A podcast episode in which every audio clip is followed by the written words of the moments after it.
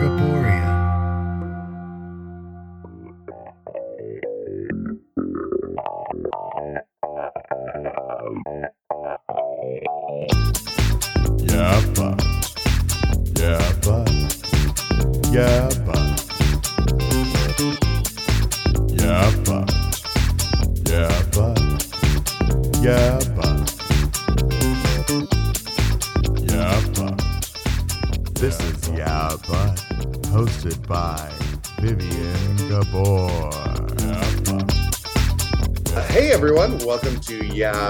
Podcast. My name is Vivian Gabor, and today's episode is going to be so exciting. I am so ready.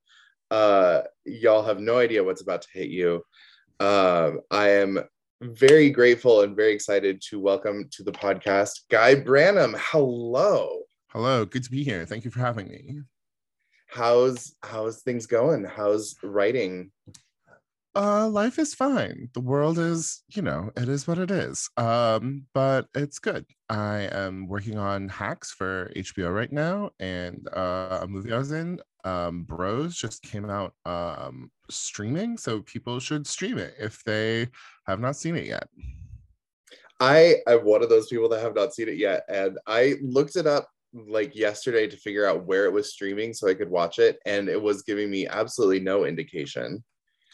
Oh, it's on like app. It's on um iTunes. I mean, it's like they're doing the thing where it's expensive because Got it it. just came out. So it is like Mm. 20 bucks to rent, 25 to buy. Um, but uh, you know, if you can afford it, support queer cinema. Also, it's a really funny movie. I should not say do it to support queer cinema. do it because it's a really funny movie and you should want to watch it. Um, because people tore Billy Eichner apart for um, being too self-righteous in promoting in the movie and um, talking about the historical nature of the film too much. So it's just a, fun, a funny movie. Which makes no iTunes sense and because Amazon. okay, great. Um, yeah, it makes no sense uh, jumping right into that. Why people were tearing him apart for being so excited for being part of history when it's like any movie that's part of any kind of history or any movie, honestly, you should be proud about promoting. Like, Yeah, but like, uh, you know, I think gay guys love tearing apart any gay guy who is maybe getting, um, uh, you know, a little full of himself. I understand that, and like, you know, tearing ourselves apart for being uh self-righteous at all. And I don't know that Billy was any of those things, but you know, like, we love being bitches to each other. It's really fun. I do it all the time. absolutely. It's the best part of being gay. Yes. it's why I started drag, so people would think it was me being funny instead of me being mean. Good. Um, so for for our listeners who maybe don't necessarily know who you are, do you mind telling them a little bit about um, kind of your history with what you have provided to media as a whole, but also just who you are? Oh, um, well, I'm a comedian. I uh, do stand-up comedy um, at various places around the world, and I've also written for a lot of TV shows like Chelsea Lately and The Mindy Project and the other two, and then also sometimes I'm on TV. Uh, like um, for the last couple of weeks, for some reason, I've been hosting games on the Kelly Clarkson Show, um, and I was in a romantic comedy that Natalie Portman made ten years ago and I'm in this romantic comedy that Billy Eichner made. And so, and I have a book, My Life as a Goddess, um, which is about my life and popular culture. Um, so that's what I do. That's what I provide to the culture. I mean, I first became aware of you because of your unfortunately now canceled podcast, Pop Rocket.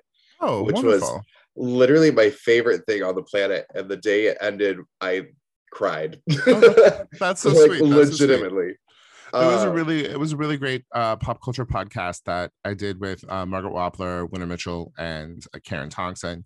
And I I really miss just like having a like pop culture check in every week.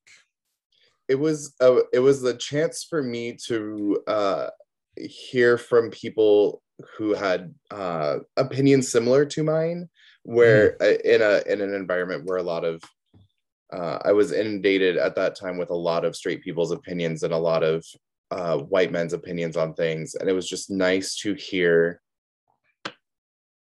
from people who were similar to me and from similar background as me. Yeah, I mean, it was it was really fun to just have them and have them in my life. And I now like I will of course text them when I like watch something or read something that is like very much I would want to talk to them about. Um, but there are still times when I'm like, after I saw Tar, I was like, I just want to listen to Karen Tongson talk about Tar for 45 minutes. Absolutely. I'm I need to contact the rest of your co-hosts from that podcast because I would love to have them on as well. But oh, absolutely. Um, I also one of my favorite things near the end of that podcast was listening to the debates over the Pop Rocket seal of approval uh, and who to approve. Um, and I I still need to know if The Rock is approved or not because oh, I mean, we never ended that. I have to imagine he is. He's very talented, though. I hear Black Adam is bad. I mean, everyone has bad moments. True. uh, so, what is what brought you to want to talk about pop culture? What is what is your draw to pop culture specifically?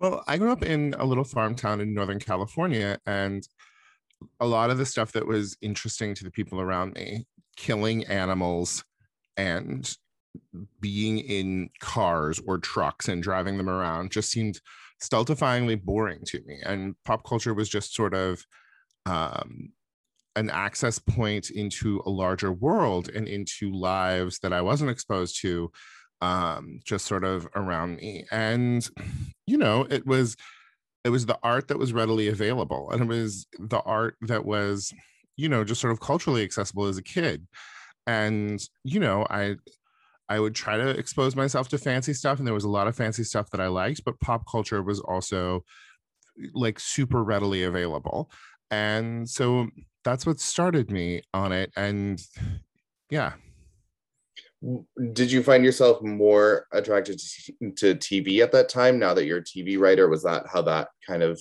pulled you well, in or? TV, there was just so much of it like coming into your house every day where movies felt like magical and important. And like I wasn't really exposed to a ton of music that um, really felt personal personal to me until mm. later like most of the music i was exposed to just seemed like it was um i don't know not just not particularly interesting i don't know i like a lot of it now um but i think books uh, like b- books and tv were really the things where i was like and movies just sort of like oh wow there there's something in here that i haven't seen before i want to learn more about that I definitely can understand that. Uh, I uh, TV was always kind of a guilty pleasure for me because I grew up in a, a, home where I was homeschooled, um, mm. and my parents pretended to be fairly conservative. I found out much later they were like my dad loved South Park, and my mom and he used to go to uh, late night screenings of Rocky Horror Picture Show in college, and like, oh, really? Like, so they hid all of that from us as kids. So we thought that we were really conservative growing up, and I've I've never gotten to the gotten down to the point of that. But uh, we were only allowed 20 minutes of TV a day, not including commercials. That's ridiculous. Um, yeah. So you and can't watch we a whole show well we could not including commercials. So we would like save that up for like we would watch an episode of wishbone or we'd watch an episode of magic school bus or something like that. Um and then but then of course whenever my mom when we were old enough and my mom would like leave us home to go grocery shopping or something is immediately when I would turn on the TV and it would be MTV or something like that, watching all those really terrible game shows that they used to have on, like Room Raiders or something, just to feel connected to the outside world. Where are you from? Uh, I grew up outside of Seattle in Lynnwood, Washington. Okay. Well, and also we didn't have cable. So mm. it was like, you know, it felt like the whole rest of the world had this access to like cool stuff and I didn't know anything about it. Yeah, I definitely I didn't hear Britney Spears for the first time until college. uh, just because my parents were so specific about the kinds of things that we could listen to. Mm-hmm. Um, so I just remember that kind of culture shock of, oh my God, what is this music? What are drums? Like so I can definitely uh, relate to that needing every bit of pop culture that you can find around you just to kind of feel Yeah. connected to something. Um, how did you how did you get into writing? I mean, I think I wanted to get to the other side of the television. You know, I just wanted to sort of like figure out how to be part of the world that was making this stuff that I loved or whatever. And I didn't really have an answer. I didn't know a path. Um, so I just started stand up. Like I knew that open mic stand up was a thing that you could do. And uh, I did that for a while, and then uh, a, a comic in San Francisco had she was a, a co-host on uh, a little show on a little cable network that was there in San Francisco, and she suggested me for a job, and that was my first job. And I, you know, I had gone to law school and I was applying for legal jobs, and I ended up getting a writing job before I got a law job, and it was just like it was the thing that didn't seem possible you know? And then it happened and i was like this is the best moment of my life.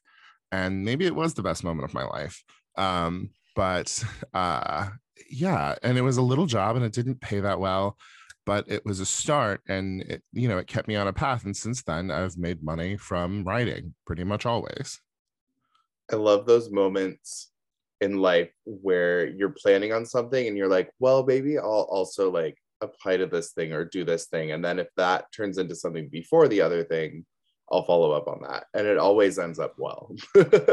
yeah it's like believing in yourself is really hard and it took me a long time to realize that believing in yourself is like a really important skill and i'm very lucky that uh, the universe believed in me uh, that little bit at the beginning because there were many times after that that the universe was not there for me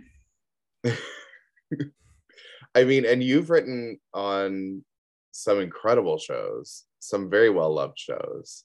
Um, and you talked about some of them in your book, My Life as a Goddess, which I, when I moved to New York, I road tripped across the country and I listened to your book for the first like half of that road trip oh that's very Um, sweet because it was just I'm me in the that I'm- car and I needed something. i'm proud to be part of that process I mean, yeah, you you were what got me through uh, Washington, Montana, and Wyoming. I mean, those are those are rough places. Um, I you know, um, also just boring drives. Uh, the Rockies scare me. One time, I was coming through the Rockies in Wyoming, and um, I truly was. It started snowing, and I was going downhill, and I was so scared.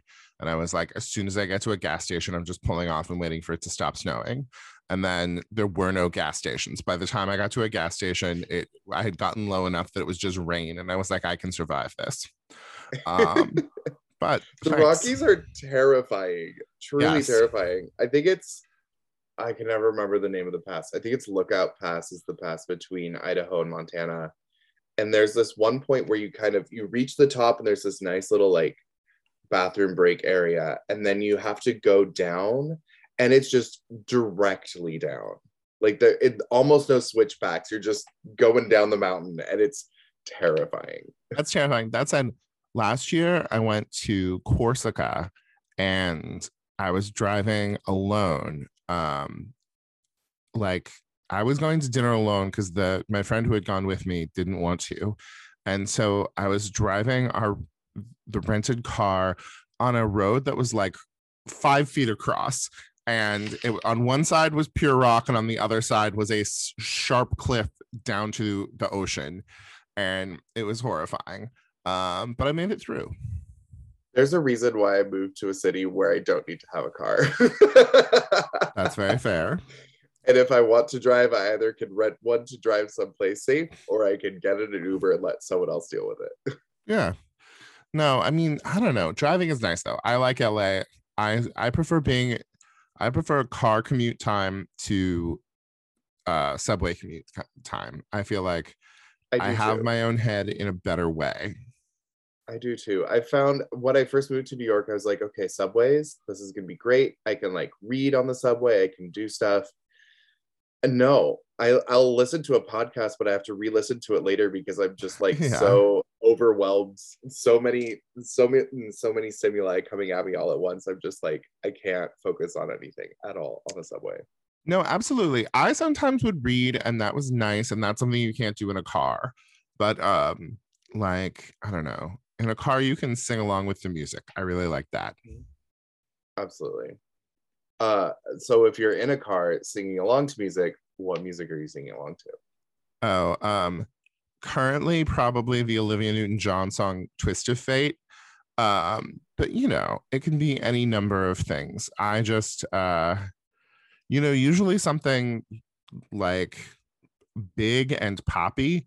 Um, sometimes when I'm going to like a show or something that's a big deal, I will definitely sing along to something in my car to sort of like get the energy flowing. I feel that. I feel that. I I have this terrible thing with music where anymore I only listen to the stuff that I think is I can perform and make tips from, and it's definitely killed my music taste. No, there's something terrible about monetizing something that you love. You know, what have you been listening to recently? uh I I will say outside of stuff that I'm like that's like typical top 40s drag queen twirl stuff, uh I cannot stop listening to there are two things I can't stop listening to. One of them is uh Queen Herbie's basically entire album or not album but her like entire repertoire, especially her Halloween album that she put out last year.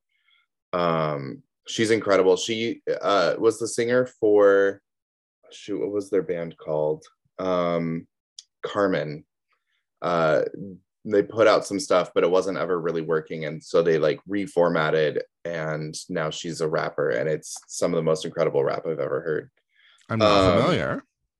so she's incredible and then i'm also tiktok strangely got me turned on to uh this kind of failed off broadway musical called ride the cyclone What is it Um, about? It's a it's appropriate for this time of year. It's about like this this kids choir that goes to a circus in saskatchewan um and they all go up to this uh one of those like you put a coin in you get a fortune out of the fortune teller machines. They all go up to it and the only thing that it's able to say it's completely sentient but the only thing it's allowed to say is ride the cyclone. Um, so they all get the same fortune and they all go to this to the cyclone which is this giant crazy roller coaster. They get on it. All of them are in the same car and the car derails and kills all of them and then the whole musical takes place in like purgatory where they're they're campaigning to be sent back to life I mean, that sounds great. yeah it's insane and it's campy and it's it's so much fun and it's like it sounds circusy so it has that kind of tim burton-y feel to it Yeah. Oh, So that much sounds really fun. an absolutely absolute fluff like i don't think there's really a moral to it but it's it's a good it's fun to listen to on the subway Yeah, I'm sure. Yeah. And also sometimes I think fluff can be more meaningful than we give it credit for. I think we Mm, tend to think that things that are fun are useless and things that are like grim and dark are meaningful. And that's not true. that mm, yeah i i coming from someone whose mother is jewish i uh tend to to go for the the dark and grim I'm sure. that's one reason uh so in in listening to your book that's one reason why i felt so connected to your book and to your career was just because we had similar upbringings in the protestant father and the jewish mother Uh-huh.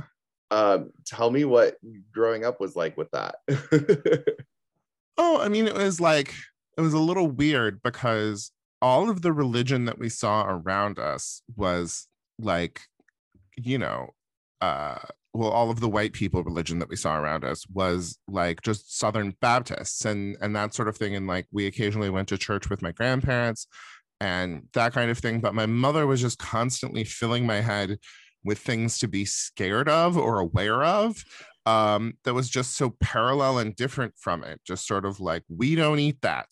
Or like, you know, or just telling me about the Holocaust constantly and all of the things that she was, you know, preparing me to be prepared about. Um, and it was like, it was really useful because one of the primary things was the way how good she was at teaching me that like in any situation somebody's getting fucked over so mm. think about who's getting fucked over and you know i think that that was really helpful as a because my dad did had this sense that like the world worked and it was fine and if people had trouble that was because they were outsiders and they were probably being difficult. And my mom was like no. And uh, i uh, you know that's the wonderful thing about an unwanted pregnancy is it, it can really bring together a couple from two different worlds um, and with two very different ways of looking at the world. And so yeah it was it, it was and it was really lovely to sort of be exposed to the idea that there were other ways of approaching questions than the ways that the people around me were yeah something i've noticed with uh, my Jewish friends, and even moving to New York, because in Seattle there isn't a huge Jewish community. Like we have a Chabad house, and that's about it. Like we didn't even yeah. have delis. I don't know where Jewish people got their food because we just didn't have it. Um, but moving to New York, really, it's it's very interesting seeing um, Jewish people in their 30s and 40s versus Jewish people in their 50s and 60s, and how we've kind of like people my age are are starting to it, it's almost like the the way we were brought up allowed us to find that compassion a little bit more easily versus like our parents generation. It was more of a like these are the terrible things that happen to us. Shouldn't we just feel bad about that? And yeah. and and my generation is now kind of taking that and being like well yeah we feel terrible about that let's make sure other people don't feel that now um, yeah, and uh, you know, encouraging. I, I think a lot of people for a lot of time uh, have just been trying to protect themselves, um, and I understand that. But I think it was really weird for me when I got to college and I was for the first time sort of exposed to kids who had grown up in much more in much wealthier and more Jewish places. So they ha- they had a sense of um, entitlement that mm. didn't make sense to me and like they just um they didn't have the same sort of sense of their own marginalization um, which was impressive but also just like weird i was like shouldn't someone have taught this person uh, i just i was in this one class and like there was this kid this like jockey broy kid it was a contemporary jewish identities class a one unit class at berkeley and he he was asking why uh, more people in the Holocaust didn't like fight back. And I was just like, you know, and like the instructor talked about the Warsaw Ghetto uprising and that sort of thing. And I was just like, you fucking idiot. Like, because they were broken by a world that had been breaking them their entire lives. Like, it's so mm-hmm. weird that you don't know that. Shouldn't your grandma have taught you that? Yeah. Yeah, absolutely. I, that was kind of my reaction coming here was like it's it's still weird to me that in New York it isn't just like Protestant Christian holidays that you get off from work. Like you get Jewish holidays off from work. And I was like, wait, what? Excuse me? People know about this stuff over here? Because yeah. growing up in Seattle, like it's not like we were super isolated, but there just wasn't that that culture around us. No, like it's always weird here in Los Angeles when you see the people who are like really taking it seriously and like, you know, um, like there's a palpable Purim um you know around where i live or like you know sometimes like you're driving down the street and you see old guys and they've got uh, like a lulav for Sukkot, and it's like, all right, well, we're we're really doing it here, um, and it's lovely. I have a friend now um, who's a gay guy who's like observant, and that's always sort of strange to me. Um, but it's lovely, like to see the sort of like structure and meaning it gives to his life. I've I've never been around uh, observant Jews like I have in New York because even like my grandma, my my grandpa was the one who kind of enforced all of that, Mhm. uh, and he died before I was born. yeah. So my grandma, as soon as he died, was like, "Well, I'm not Orthodox anymore. I'm not doing kosher. I'm not doing that." So I kind of grew up in this environment of like, "That's too much work. We're just gonna like." Uh, my mother, my mother's classic line is, "I don't need to eat shitty food to know that people wanted to kill me."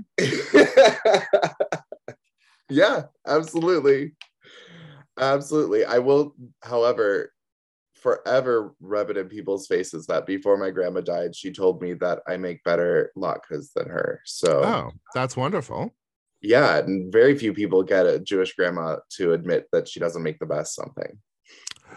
My my Jewish grandmother was a truly car- terrible cook. Like she was a truly terrible cook. the only thing she could make that was good was fried chicken. hey, that's a difficult thing to make, though. It is. I guess if you're going to to focus it on one single thing, that's a good thing to focus it on. Mhm. Um, so, so also, sorry, backtracking for a second. You said you've been working on the Kelly Clarkson show. Oh no, I just like two times so far they've had me come and host games. One time when I was a guest, they had me host a game for her and Scarlett Johansson, and then they had me come back and host a, a game for the people from the School for Good and Evil because Kelly Clarkson doesn't like to host games; she wants to play games. And so I hope they have me back. It was really fun. She's really nice. Uh, she is literally so. I don't stand anyone. Like I, I have this problem. I think it's a problem that I just I would I don't ever die on anyone's hill. Like that's just not what I do. But Kelly Clarkson, I would probably take a bullet for. Vivian, if you were on, who is your snatch game? um, I have a few, but it it would be Dawn French. Um, Oh, really? Because I fucking adore Dawn French. Yes. Um, that's really wonderful. Why? What brought you to that? Um, she's probably the one comic actor that my grandma introduced me to, who I was like, wait, this is actually really good. And I've my grandma sat us down one day when we were visiting, I think for Christmas. It was like, here are some videos of the Vicar of Dibley. You have to watch this show. I was like, okay, that sounds stupid, but I'll watch it. And I now have seen every episode that I can find of the Vicar of Dibley probably 10 times over. Uh, and the uh, French and Saunders, of course, I've seen multiple times. Just something about her delivery It's so perky. It's so positive. I I and love the fact that she's fat, but the fatness isn't the joke of it, is like- something that I love. Well, like the fatness is just contributing to a worldview and a positivity. Like she's the Mhm. one bringing things up, and Jennifer is the one slamming things down. Also, the Yeah. sketches they would do where they like they would usually be in a like at a kitchen island and one of them would be flipping through a magazine and say you want to know who has it all? And then they would just do jokes about a celebrity. Um uh, like it was so french and saunders was so good. And the, and the, I think my favorite thing in the Vicar of Dibley was how she was just there was an effortless sexiness about her that was uh-huh. Part of her character and it was n- never discussed that she was fat. It was never discussed that she was like anything other than who like just being a person and being there. And she was just sexy to everyone. And i was like how do i get to that world? That's wonderful. All right so dawn french who else? Um dawn french i've also done um auditions as kirstie alley uh because easy easy one to throw out Yeah. um i've done anne hathaway um because she's i love anne hathaway in an interview situation because Uh-huh. she's the most chaotic person uh-huh in such an endearing way.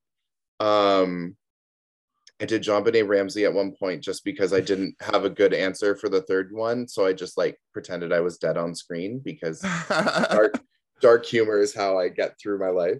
that is dark Um, I've done I did Ross, Ross Mathews at one point.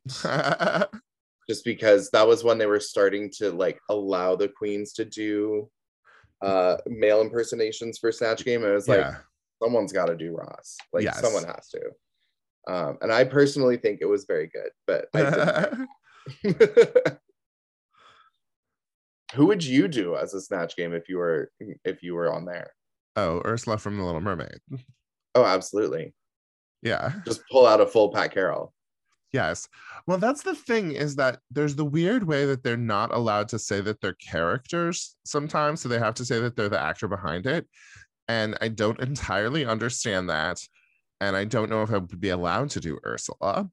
Um, Probably Yeah. not. You'd probably have to call yourself like a random sea witch or something. um, I think it's a copyright issue. Is they just don't want to pay for the copyrights for yeah. those characters. But Um, but that's probably uh, uh, my best. I mean, part of me has always wondered should I give up my entire career and just move to Israel and become a drag queen who specializes in uh, Netta Barzilai? Do you know kn- who Netta is? Yeah. Like, me- Maybe this is my purpose. I would love. I would love to see that. Please do that for Halloween. I will make the costume. Just make it happen. Are you good at sewing?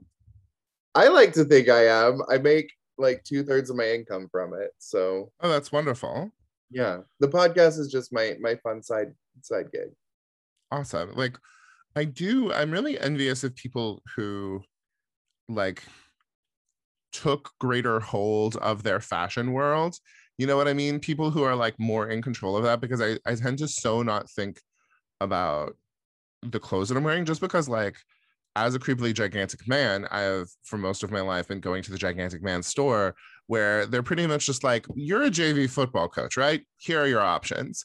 Um Mhm. a- and so when in the like run up to uh bros coming out i was like this is a fucking gay movie um you know i was watching everybody at like all of the fire island premieres showing up in like you know like nets and you know um like sheer stuff and they're doing all of these ridiculous things and i'm like i'm also in a gay movie this is there's going to be like a, everyone's going to be bringing it on the red carpet. I have to figure something out. So I went to a stylist and I was basically like, just make things for me, just make things for me.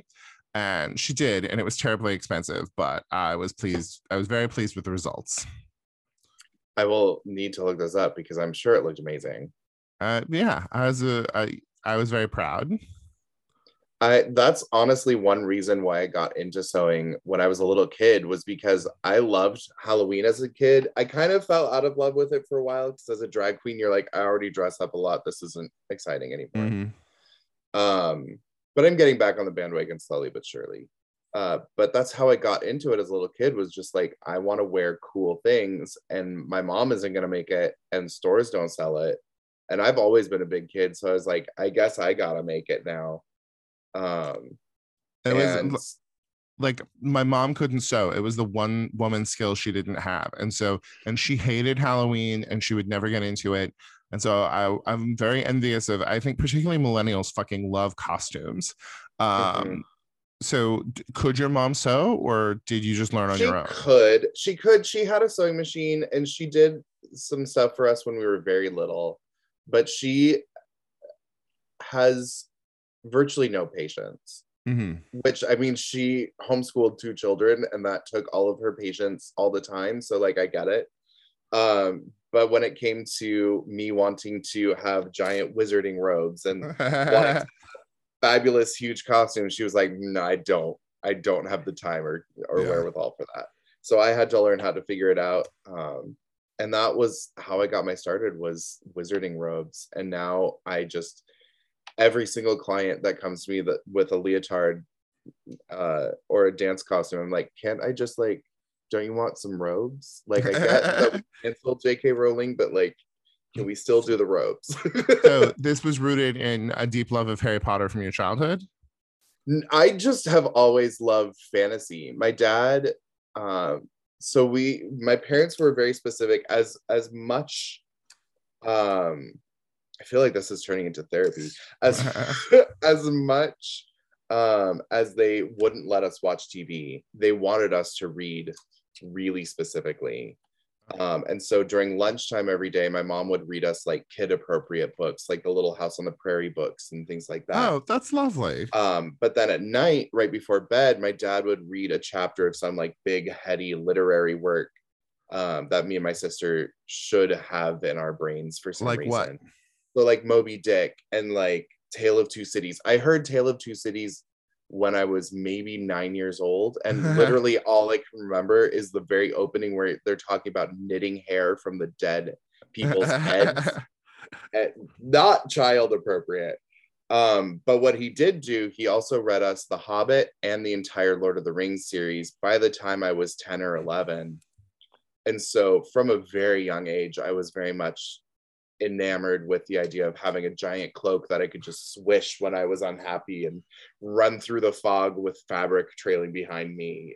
Have you been watching the Amazon Lord of the Rings show? I have not. I'm a little terrified of it because I've been hearing the reviews and I'm I'm just like letting it's it kind get of to the trash. end. It's it's Yeah. kind of trash. I wasn't able to watch the third uh Hobbit movie. I'm still impressed that I got through the first two. I mean, though The Hobbit did not need to be three movies. No, it didn't. It really didn't.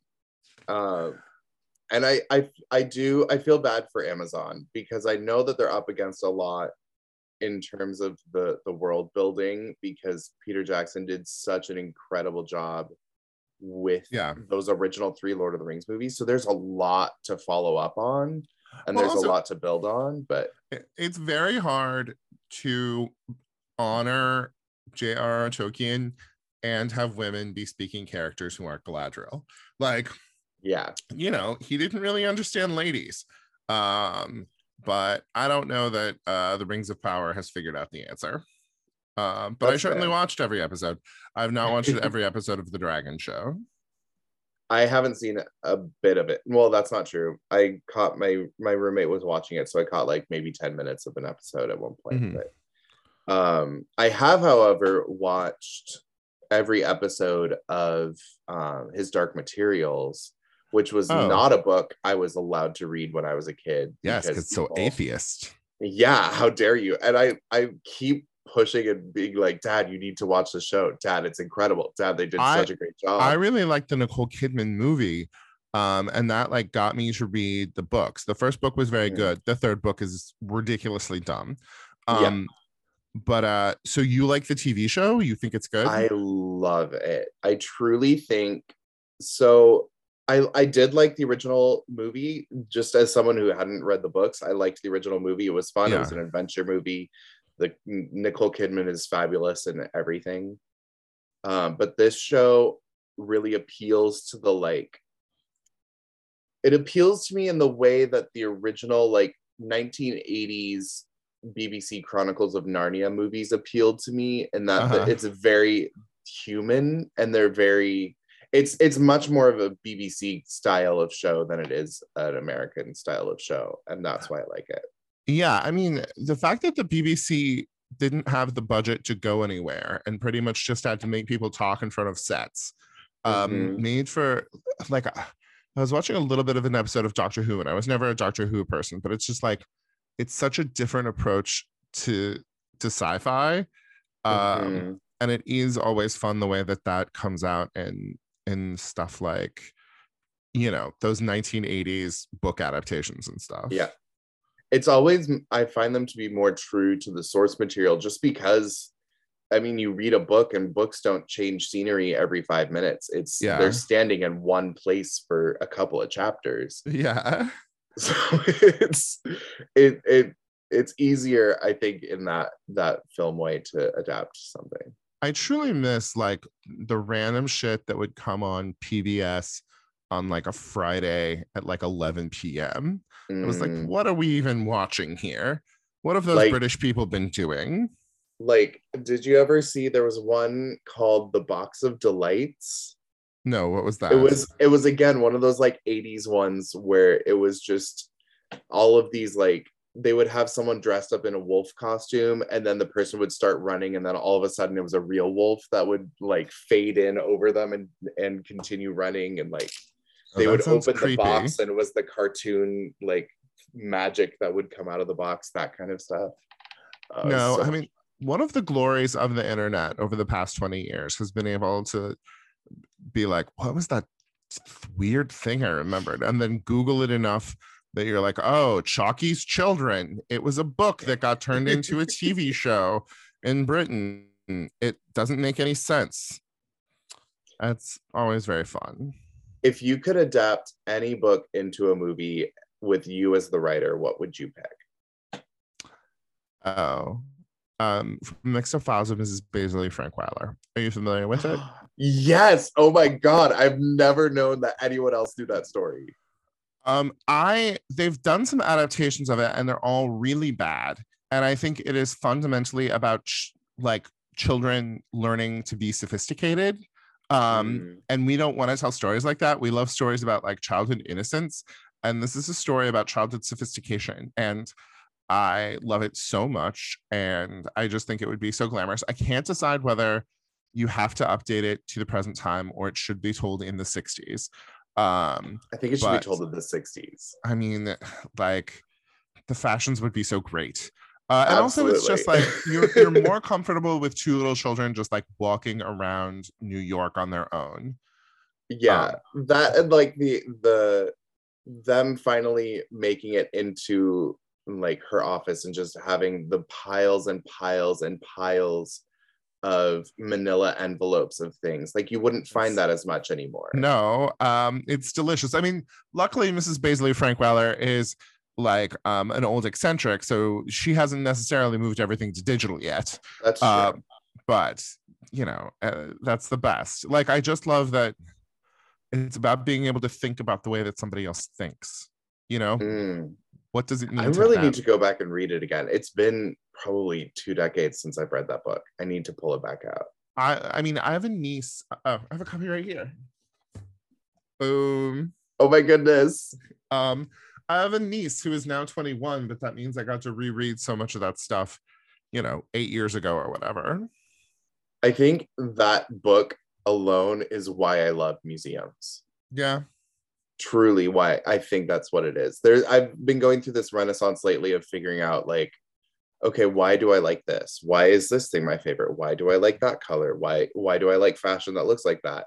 And like going back and tying it into oh, I love Edwardian fashion because there was this illustrated this illustration in a children's book that I adored as a child and she is wearing Edwardian clothes Yeah. okay, now I understand that. Um, and that is absolutely one of those moments I'm pretty sure. Like it's it's children's literature in that era was there was something else. It was something else. No, it is interesting how many of the like classics we think of are like Edwardian British, you know, uh, like um or like all of the stuff that came out of the United States in like the 60s. There was lots of really Mhm. interesting stuff. I don't know. There's so much YA stuff that's turned out these days and I'm like is it any good? I don't know. I miss I mean, I still read a lot of young adult uh, fiction from like Victorian England and things like that. Like Huh. Edith Nesbit's books and um, like the Five Children in It, the Railway Children, and the Amulet, and um, then going into the '60s, you have um, Mixed Up Files, you have Gone Away Lake, you have all of those kinds Yeah. of books, and I think it was because those books were more focused on the adventure than they were focused on the fact that they were kids Mhm. And the fact that they were kids was just there to sell the book. The rest Yeah. of it was just it was just a great adventure story. Mhm. and i think that's why i keep returning to those is because especially as a gay man i just i love that feeling of of wonder and getting to escape the world again. Yeah.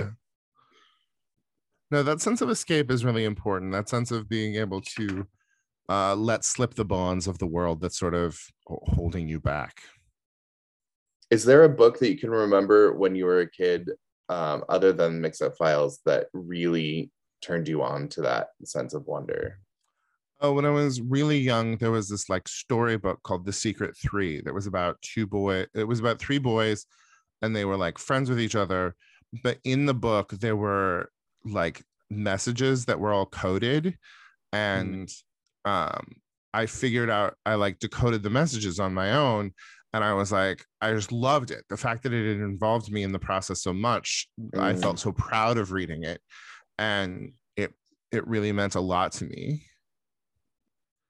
yeah or or i mean and then the other end of that is when i was uh 18 and i read um the handmaid's tale and i got to the Hmm. end of it and i was like oh she like i i read it and i was dissatisfied with the ending for like two days and i was like that ending was just so storybook and perfect after that whole thing. Why would it be like that?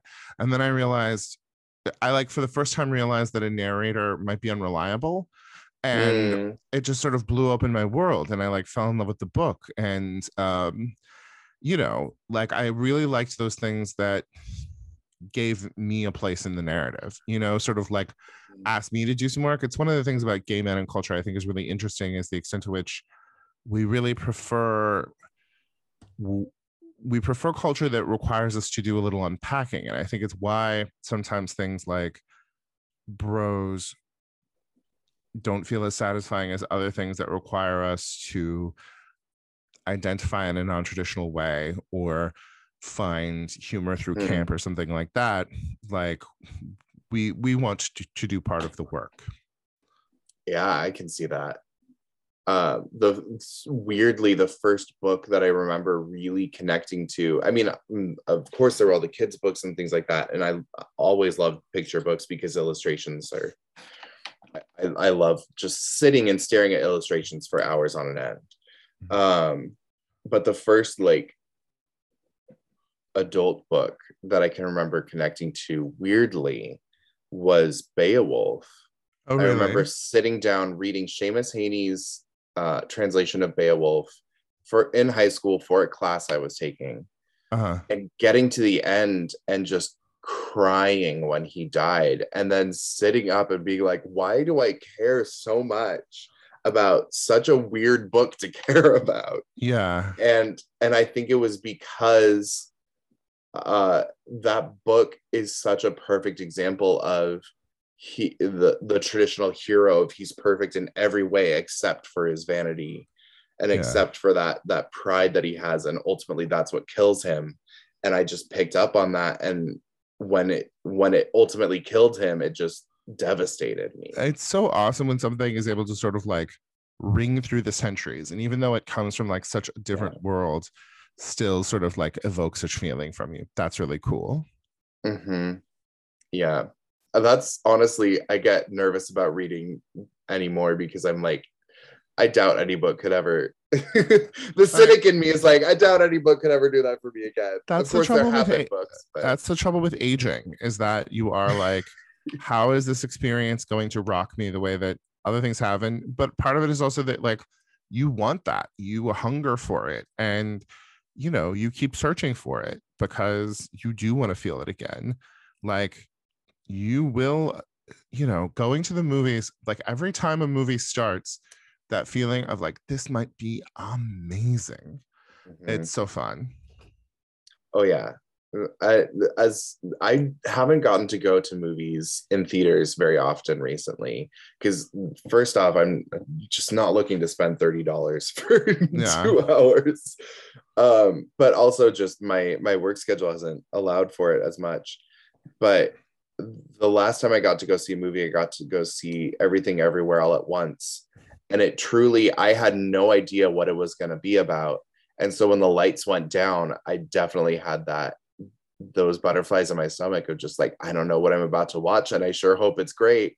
Well, it was such an out of the box film that you would be hard to you're nobody's gonna expect that, you know? Yeah. And and it really was one of those experiences that was I didn't know what to expect. And it started so small. And then Mhm. it let that character become so big, you know? Um, it was really beautiful. And I was like really excited for my mom to get to watch it because I was like, so infrequently do we show uh, like a working class woman and show her as a creature of potential Um, Mhm. uh, but my mom just kept falling asleep when we watched it. My niece, however, loved it. Absolutely. I'm jealous of getting to go to the timeline where everyone's just a rock with googly eyes. Like that just sounds so peaceful. yeah, I just um, I especially loved that one because so rarely do you get to go to a movie that seems to be building to such an important, huge psychological breakthrough and pointing to this huge moral. And then at the end, it just the moral is nothing matters, just enjoy shit. Yeah. And I was so Well- excited. it was- somebody somebody i knew and respect was like it don't before i had seen it they were like didn't you find it to be a little nihilistic? Um or, and i didn't find it to be nihilistic even though it is explicitly nihilistic i think it really does in the face of nihilism find meaning in just sort of saying like loving the people around you that is enough. Like that is Mhm. enough. Absolutely. The the experience of getting to experience life with other people yeah is joy in and of itself. Yeah. It was the perfect every movie needs to be about that. um well, we've been talking for about an hour. Um and I, I normally like to keep episodes to an hour, but yes it's been absolutely wonderful getting to talk to you. it's delightful getting to know you and um, where if people would like to find you outside of your your film and tv work where can they find you? Um across all media or social media i'm at guy branum um but please watch bros now streaming and uh buy my book my life as a goddess. It's well worth the read especially for the chapter on bohemian rhapsody. I literally quote that to people at least once a week. Oh that's so kind. That's so sweet. Thank you. Um, but yeah thank you for being on the podcast and i hope to get to talk to you again sometime soon. Thanks. Uh i hope to talk soon. All right and we will see you all later. Bye. Thank you for listening to Yeah But with Vivian Gabor. Tune in next week, same place, same time. Yeah